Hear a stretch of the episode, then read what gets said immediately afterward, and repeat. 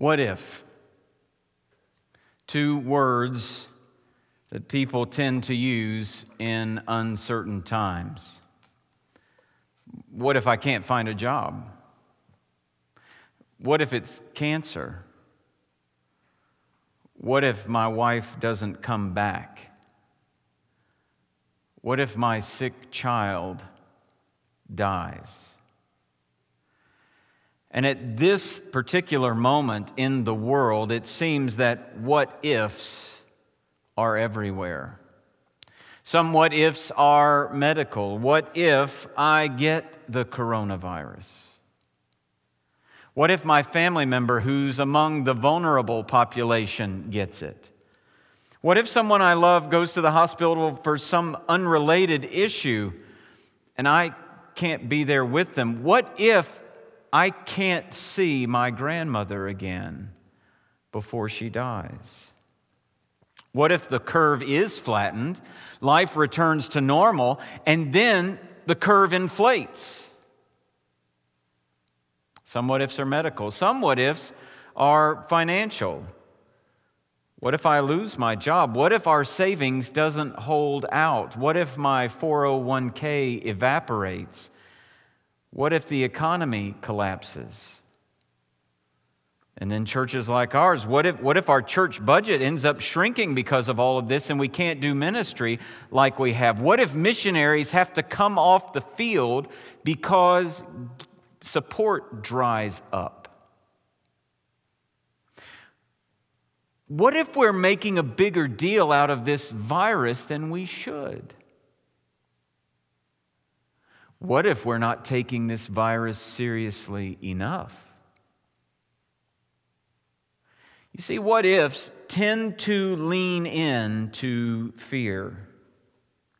We see the things we what if about as dangers, as threats, threats to our health, that threats to our well being, to our desires, to our stability, to our security, to our families, to our careers, to our way of life as we know it. What if the worst happens? Well, in 1 Corinthians 15, Paul, the Apostle Paul, deals with a what if, the most significant what if that a human being can ask. What if Christ has not been raised from the dead? About a century ago, German theologian Rudolf Bultmann answered that question by basically saying we can't really know whether Christ was raised from the dead, but it doesn't matter anyway. The apostles called Jesus the risen Lord, and that's what matters because the Christian faith is built on what the apostles preached, not what actually happened. But is that true? Does it not matter that Jesus rose from the dead? Does it only matter that the apostles preached about a risen Lord? Well, let's hear what the apostle himself says. We'll read 1 Corinthians 15, verses 1 to 22. 1 Corinthians 15, verses 1 to 22. This is what the Spirit says. Now, I would remind you, brothers, of the gospel I preached to you, which you received, in which you stand, and by which you are being saved, if you hold fast to the word I preached to you, unless you believed in vain. For I delivered to you as of first importance what I also received that Christ died for our sins in accordance with the Scriptures that he was buried, that he was raised on the third day in accordance with the Scriptures, and that he appeared to Cephas, then to the twelve. Then he appeared to more than 500 brothers at one time, most of whom are still alive, though some have fallen asleep. Then he appeared to James, then to all the apostles. Last of all, as to one untimely born, he appeared also to me.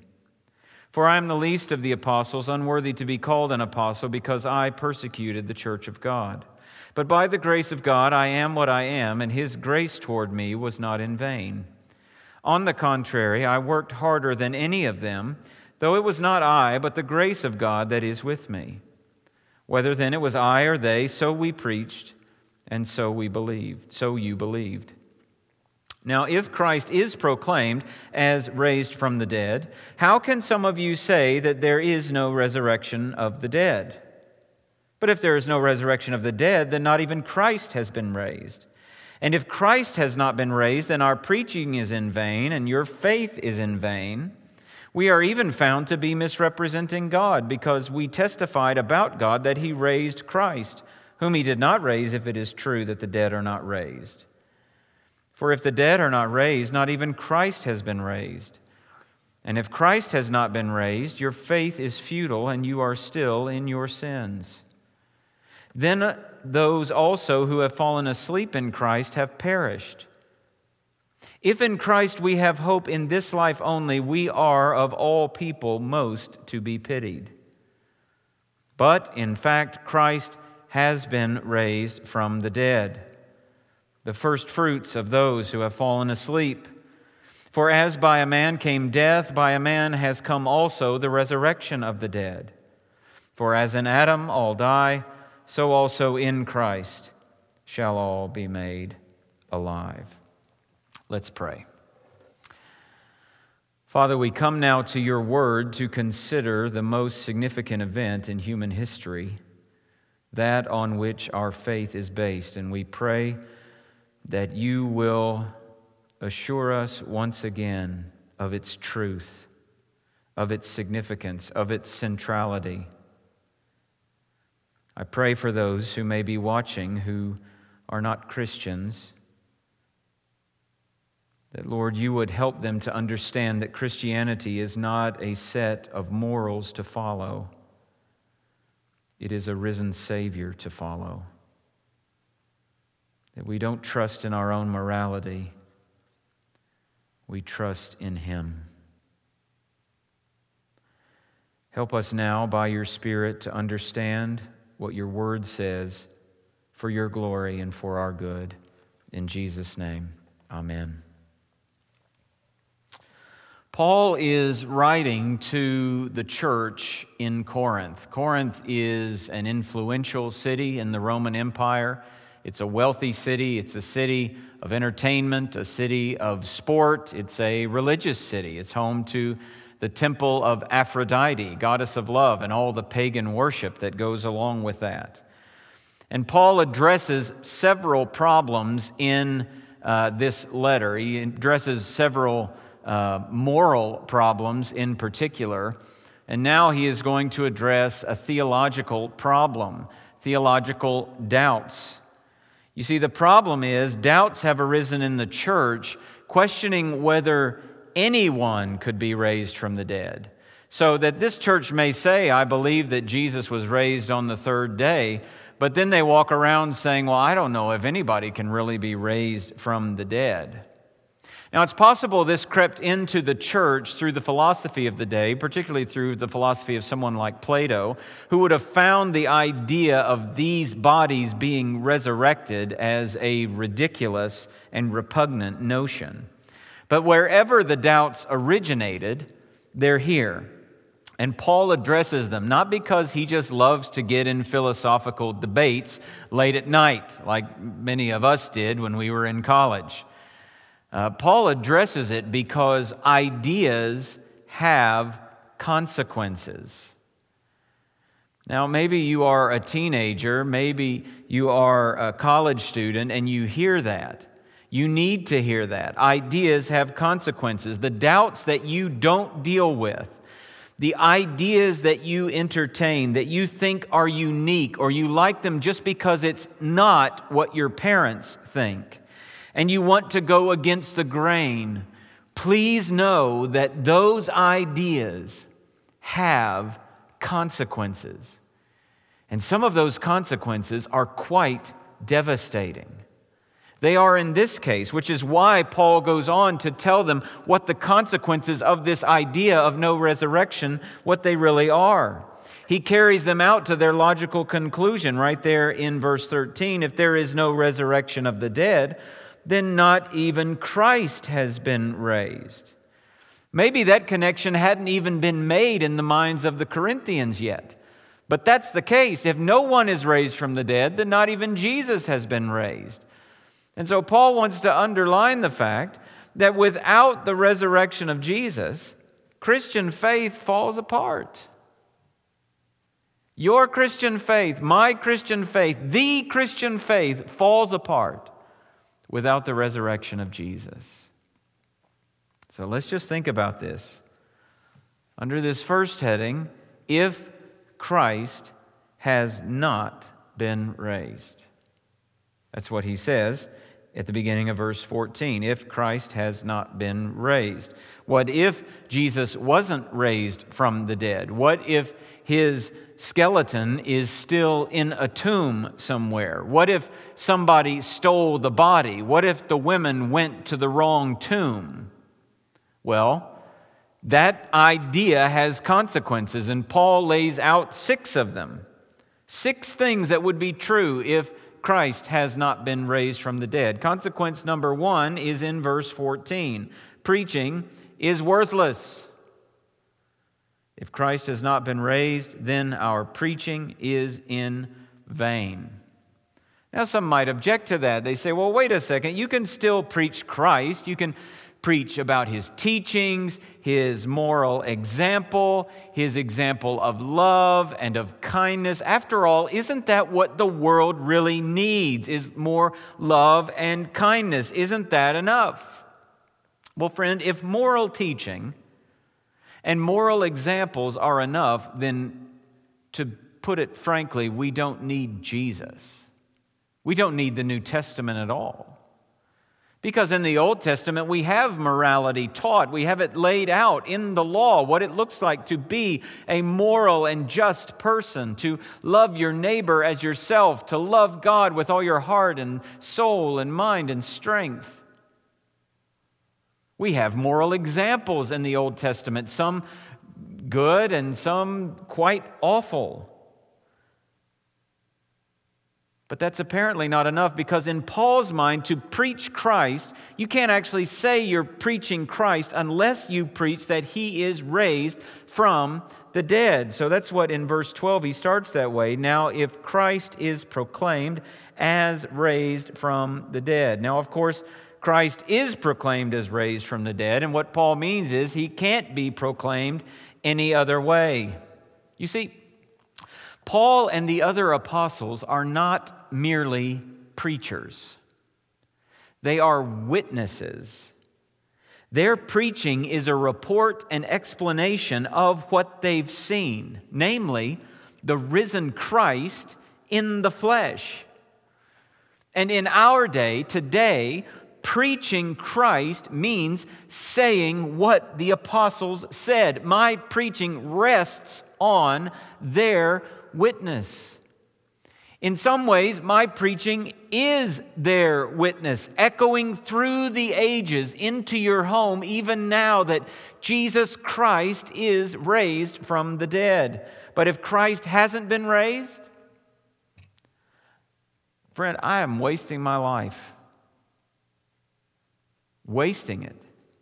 And so is every other preacher concerned to preach Jesus Christ faithfully and you are wasting a perfectly good Sunday morning listening to it.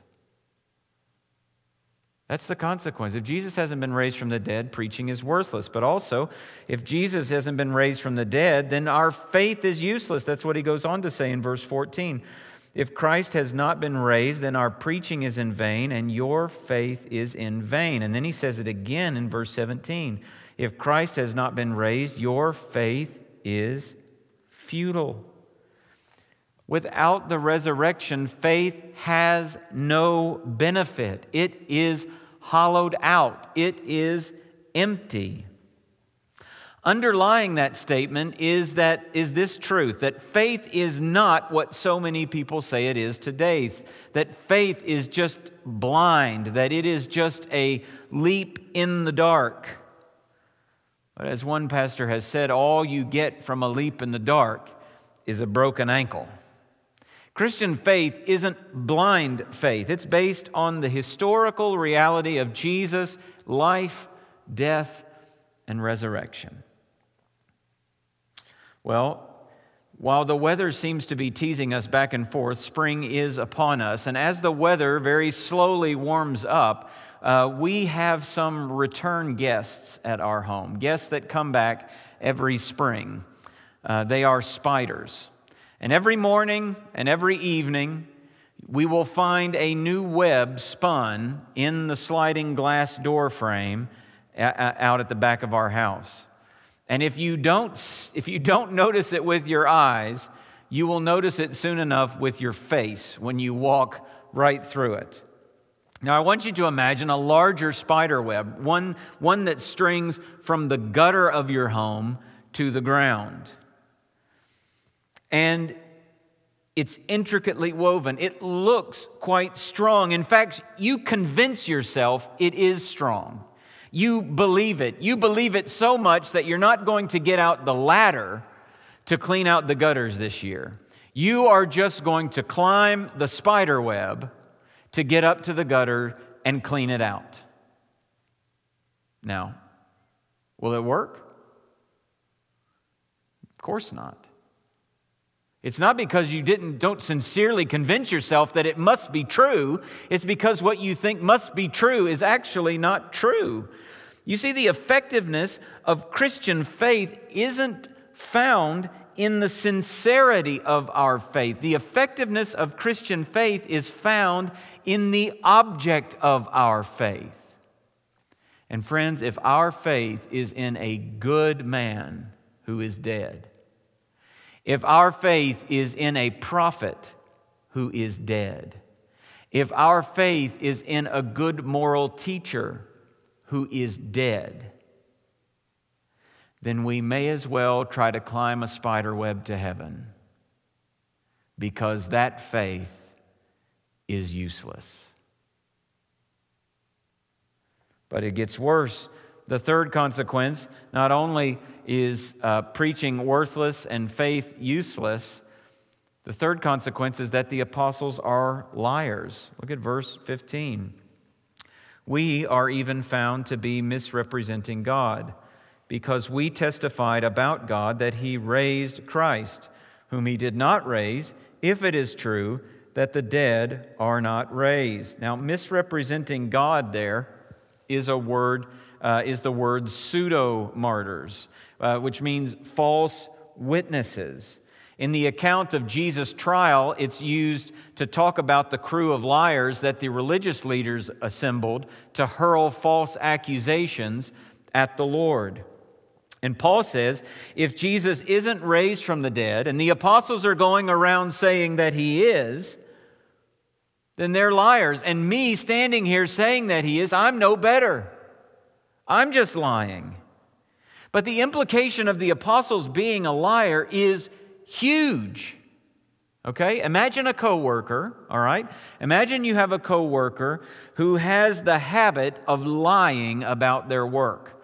Maybe lying about how much they get done, lying about how much they actually work, lying about whether they're on Facebook during work, lying about whatever, okay?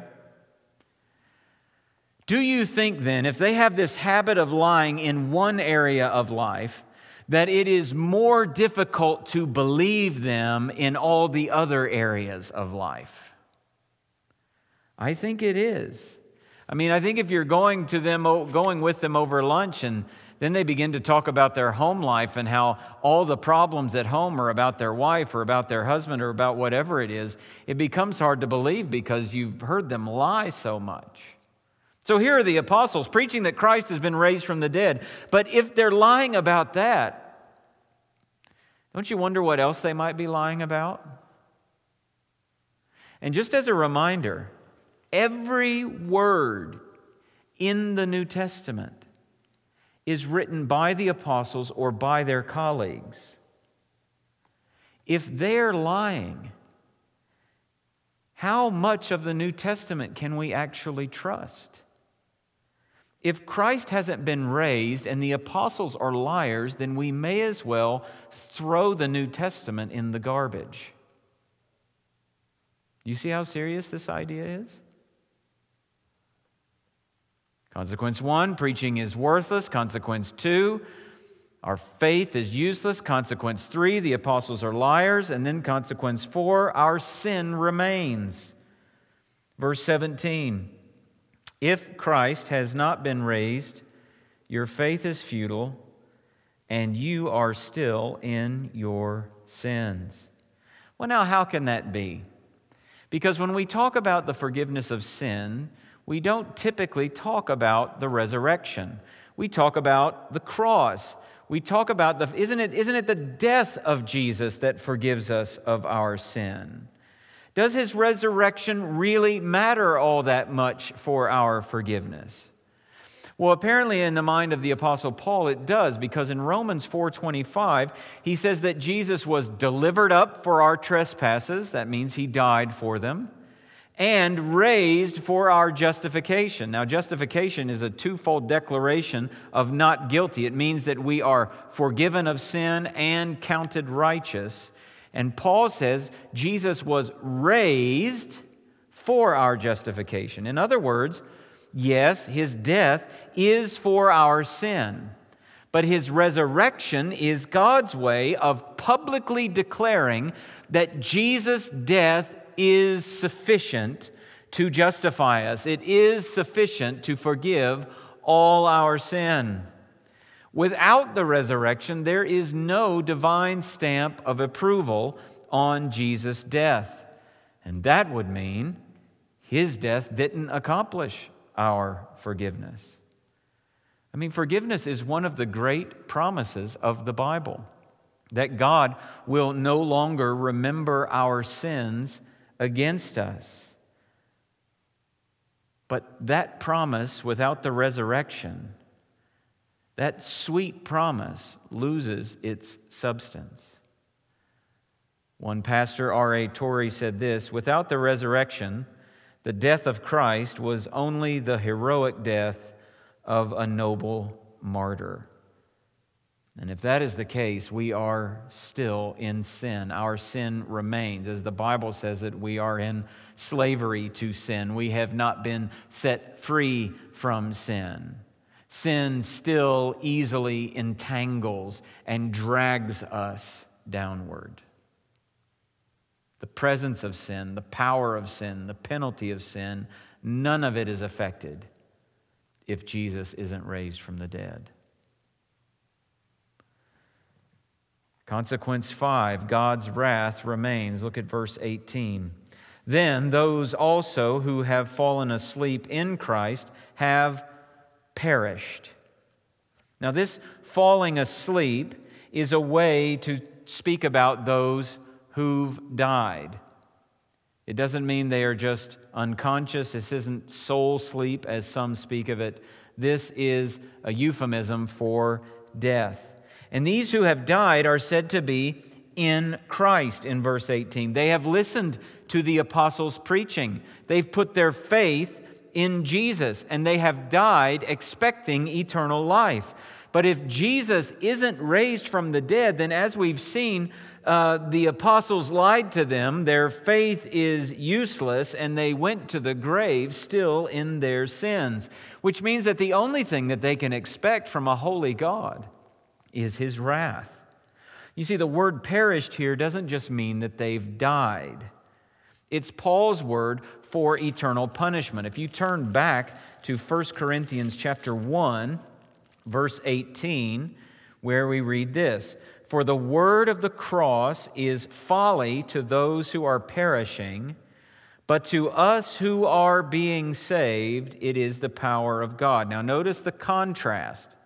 The contrast is between those is between those who find the cross uh, who are perishing, those who are perishing, meaning they are heading for eternal judgment, they are headed for the wrath of God. And then on the other side, but then there are those who are being saved. Okay? So there are those who are perishing and those who are being saved. Those who are perishing are headed for the wrath of God.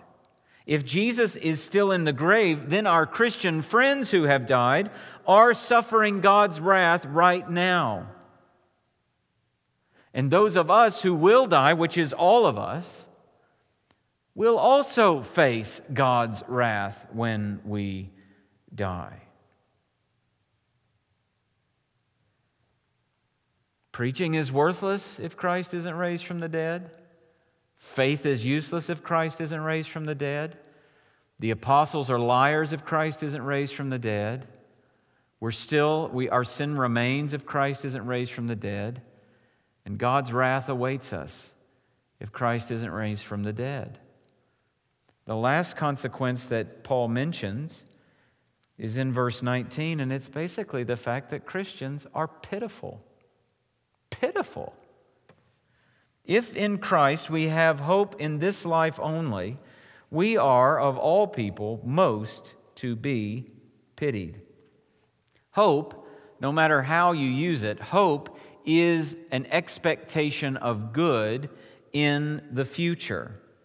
And Christian hope is a confident expectation, an expectation that is based on God's faithfulness and not just some kind of fanciful wish that we have. So, what Paul is saying is that without Jesus' resurrection, the only thing waiting for us in the future is death and God's judgment.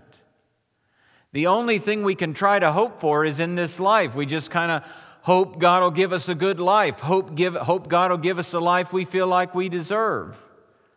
Hope will make a difference in the world. Well, it's good to make a difference in people's lives, it's good to do good.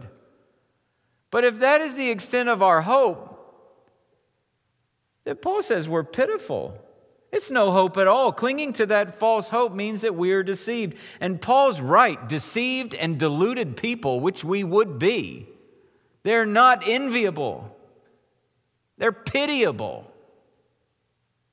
If Jesus hasn't been raised from the dead and you are trusting in the Lord Jesus Christ right at this moment, you are pitiful. So just think about all that one more time.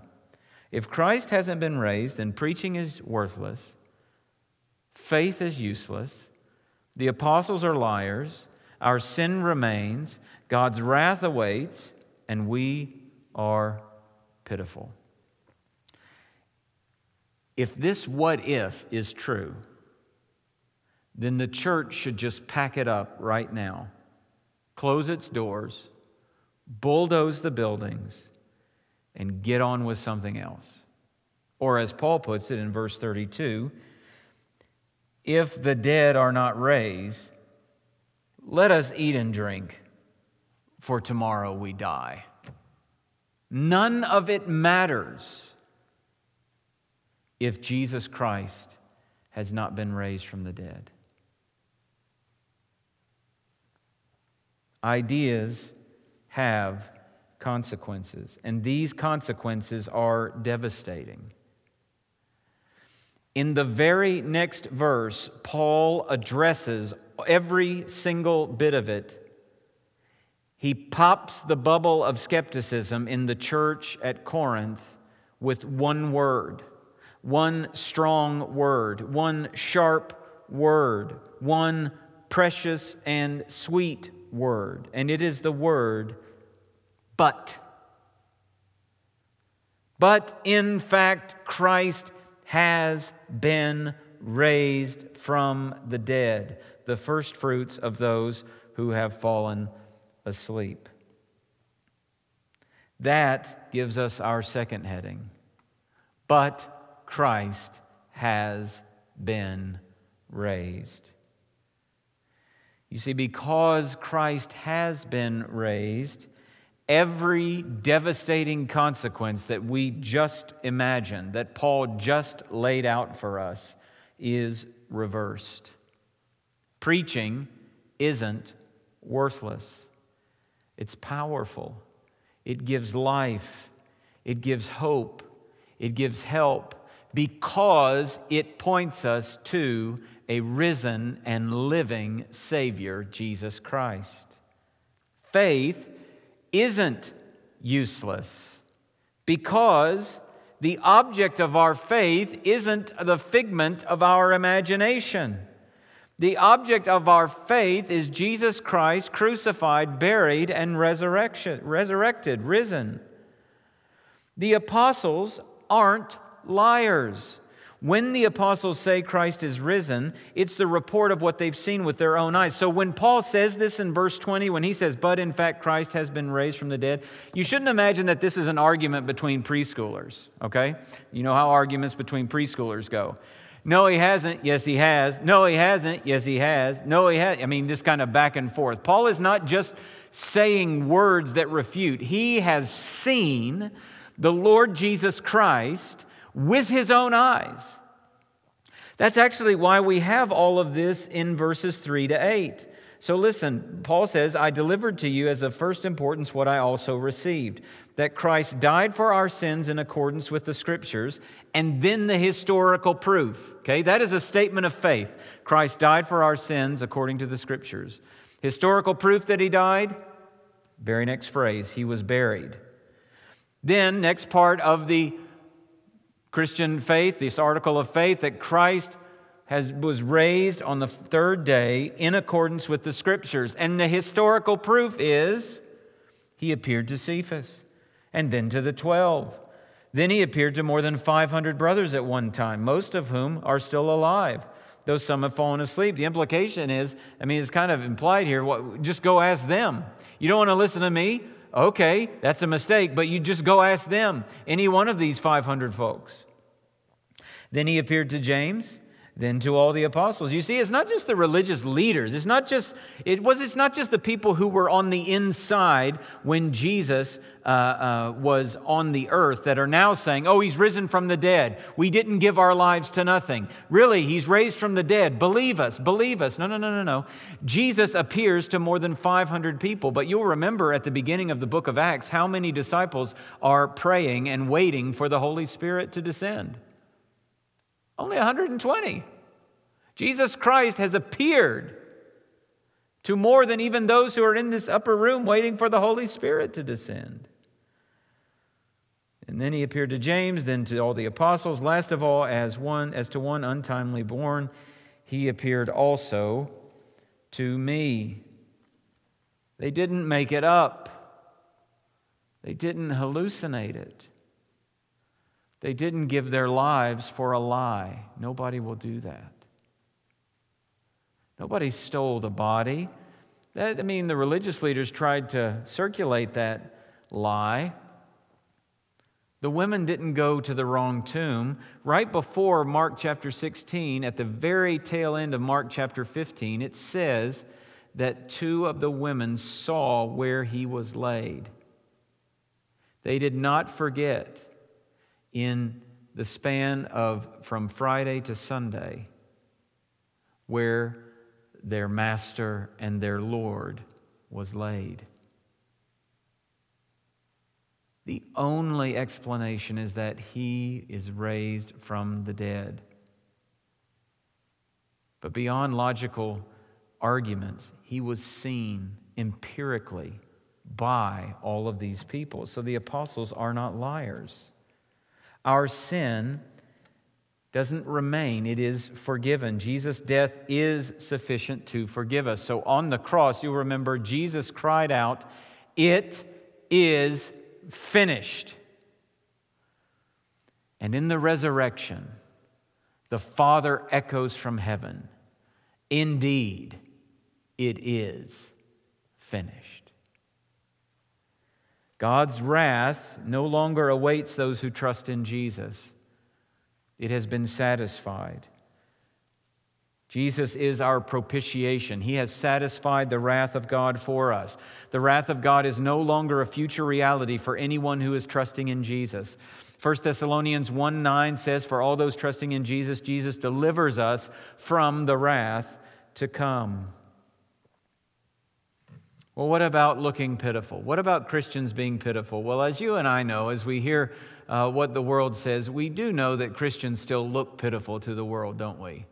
We just look ridiculous. Bunch of people walking around saying that Jesus died and he rose again. People who are clinging to a morality that was laid down in an ancient book and How could that possibly be relative and relevant in, in the 21st century? These people are pitiful. They just want to they just want to hold religious guilt over people. Pitiful people, these Christians. Well, we do still look pitiful, but in fact, we are privileged.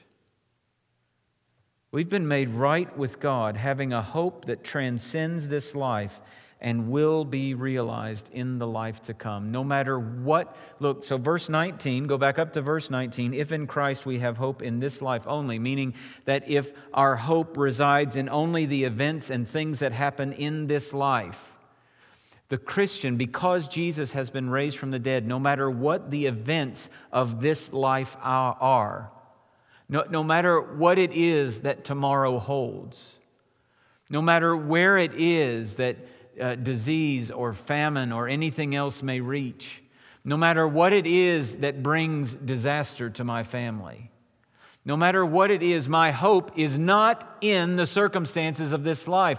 My hope is not in things going well today.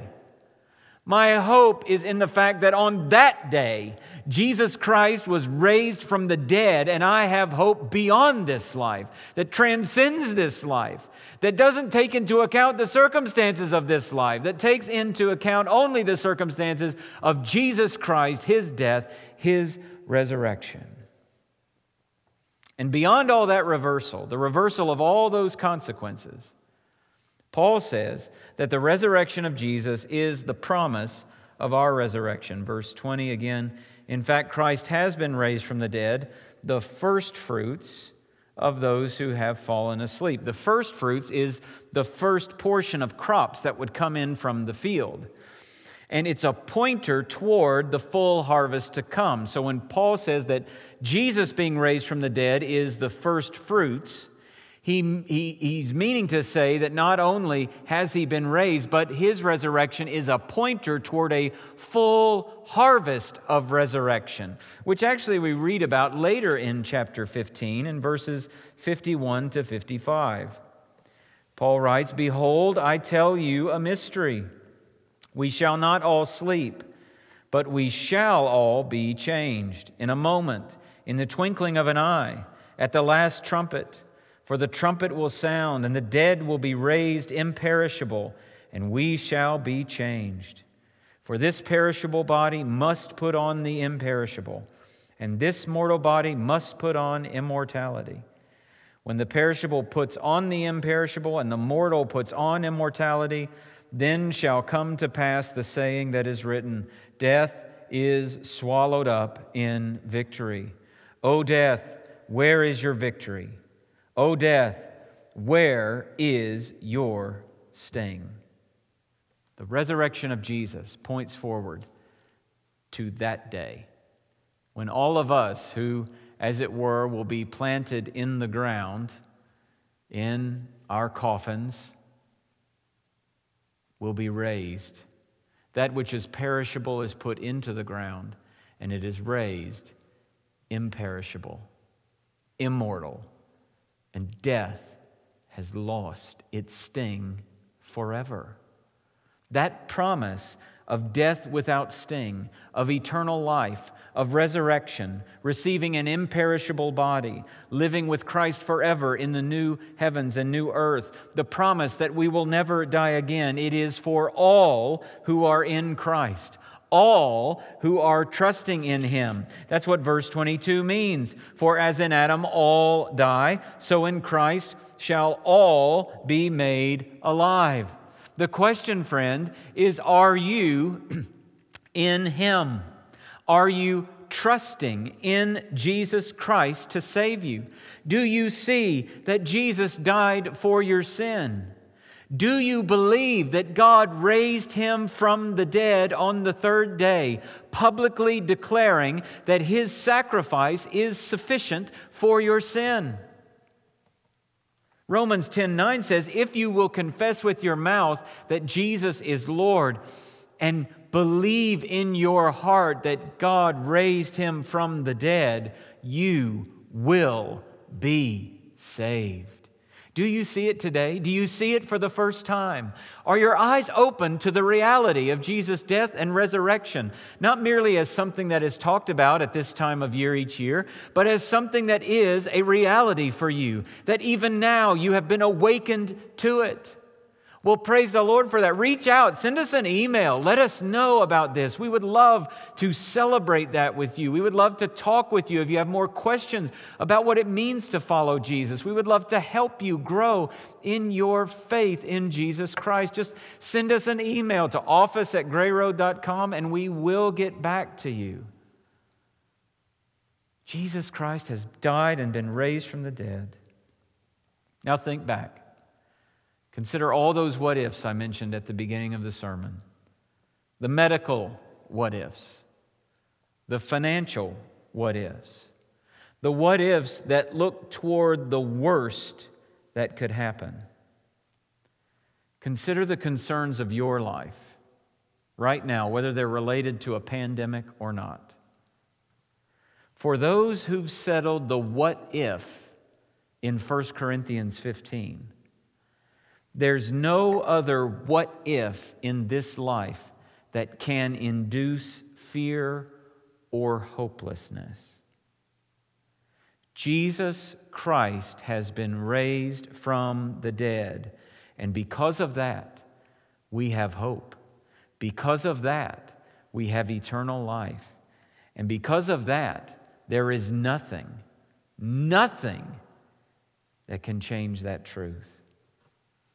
So then, we can and must live, as Paul says at the end of this chapter, having talked about resurrection for 57 verses, he now finishes this way.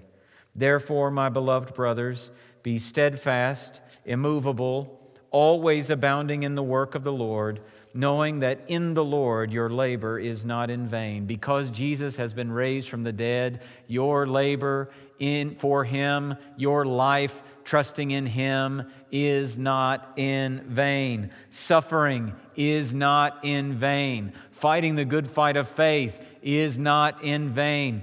Running the race is not in vain. Keeping our eyes on Jesus is not in vain. Freeing ourselves from the sin that so easily entangles is not in vain. Gospel ministry is not in vain. Parenting your children in the Lord is not in vain. Nothing is in vain because Jesus has been raised from the dead.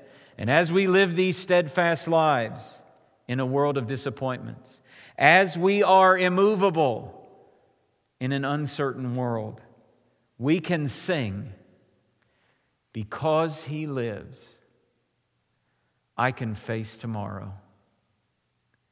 Because He lives, all fear is gone. Because I know He holds the future.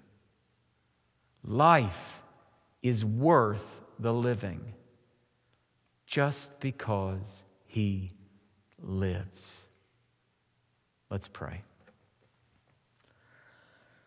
Father, we bow before you, thankful for the historical reality of the resurrection of Jesus Christ and the assurance that it gives us that our sin is forgiven, that eternal life does await, that your wrath has been satisfied, that we will be raised and glorified to live forever in the new heavens and new earth with you. I pray, Lord, for those for whom these words have only been words to this point, that they will no longer be simply words, but by your Spirit's work in their hearts, these words will be their lifeline, their only hope that they will look to the Lord Jesus Christ and be saved, that they will find in you a faithful God.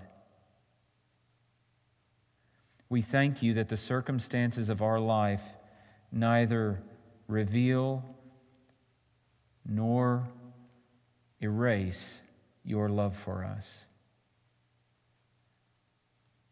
We are thankful that your love for us is unchanging because it is rooted and found most clearly in the death of Jesus for us.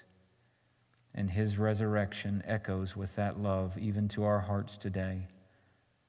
For that we give you thanks and praise.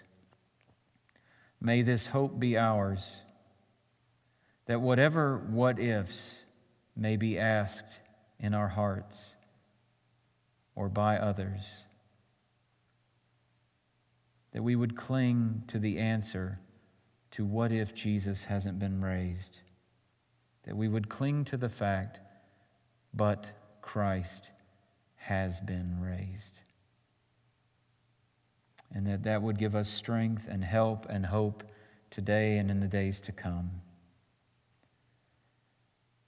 And now may the grace of the Lord Jesus Christ and the love of God and the fellowship of the Holy Spirit be with us all this day and in the days to come and forevermore.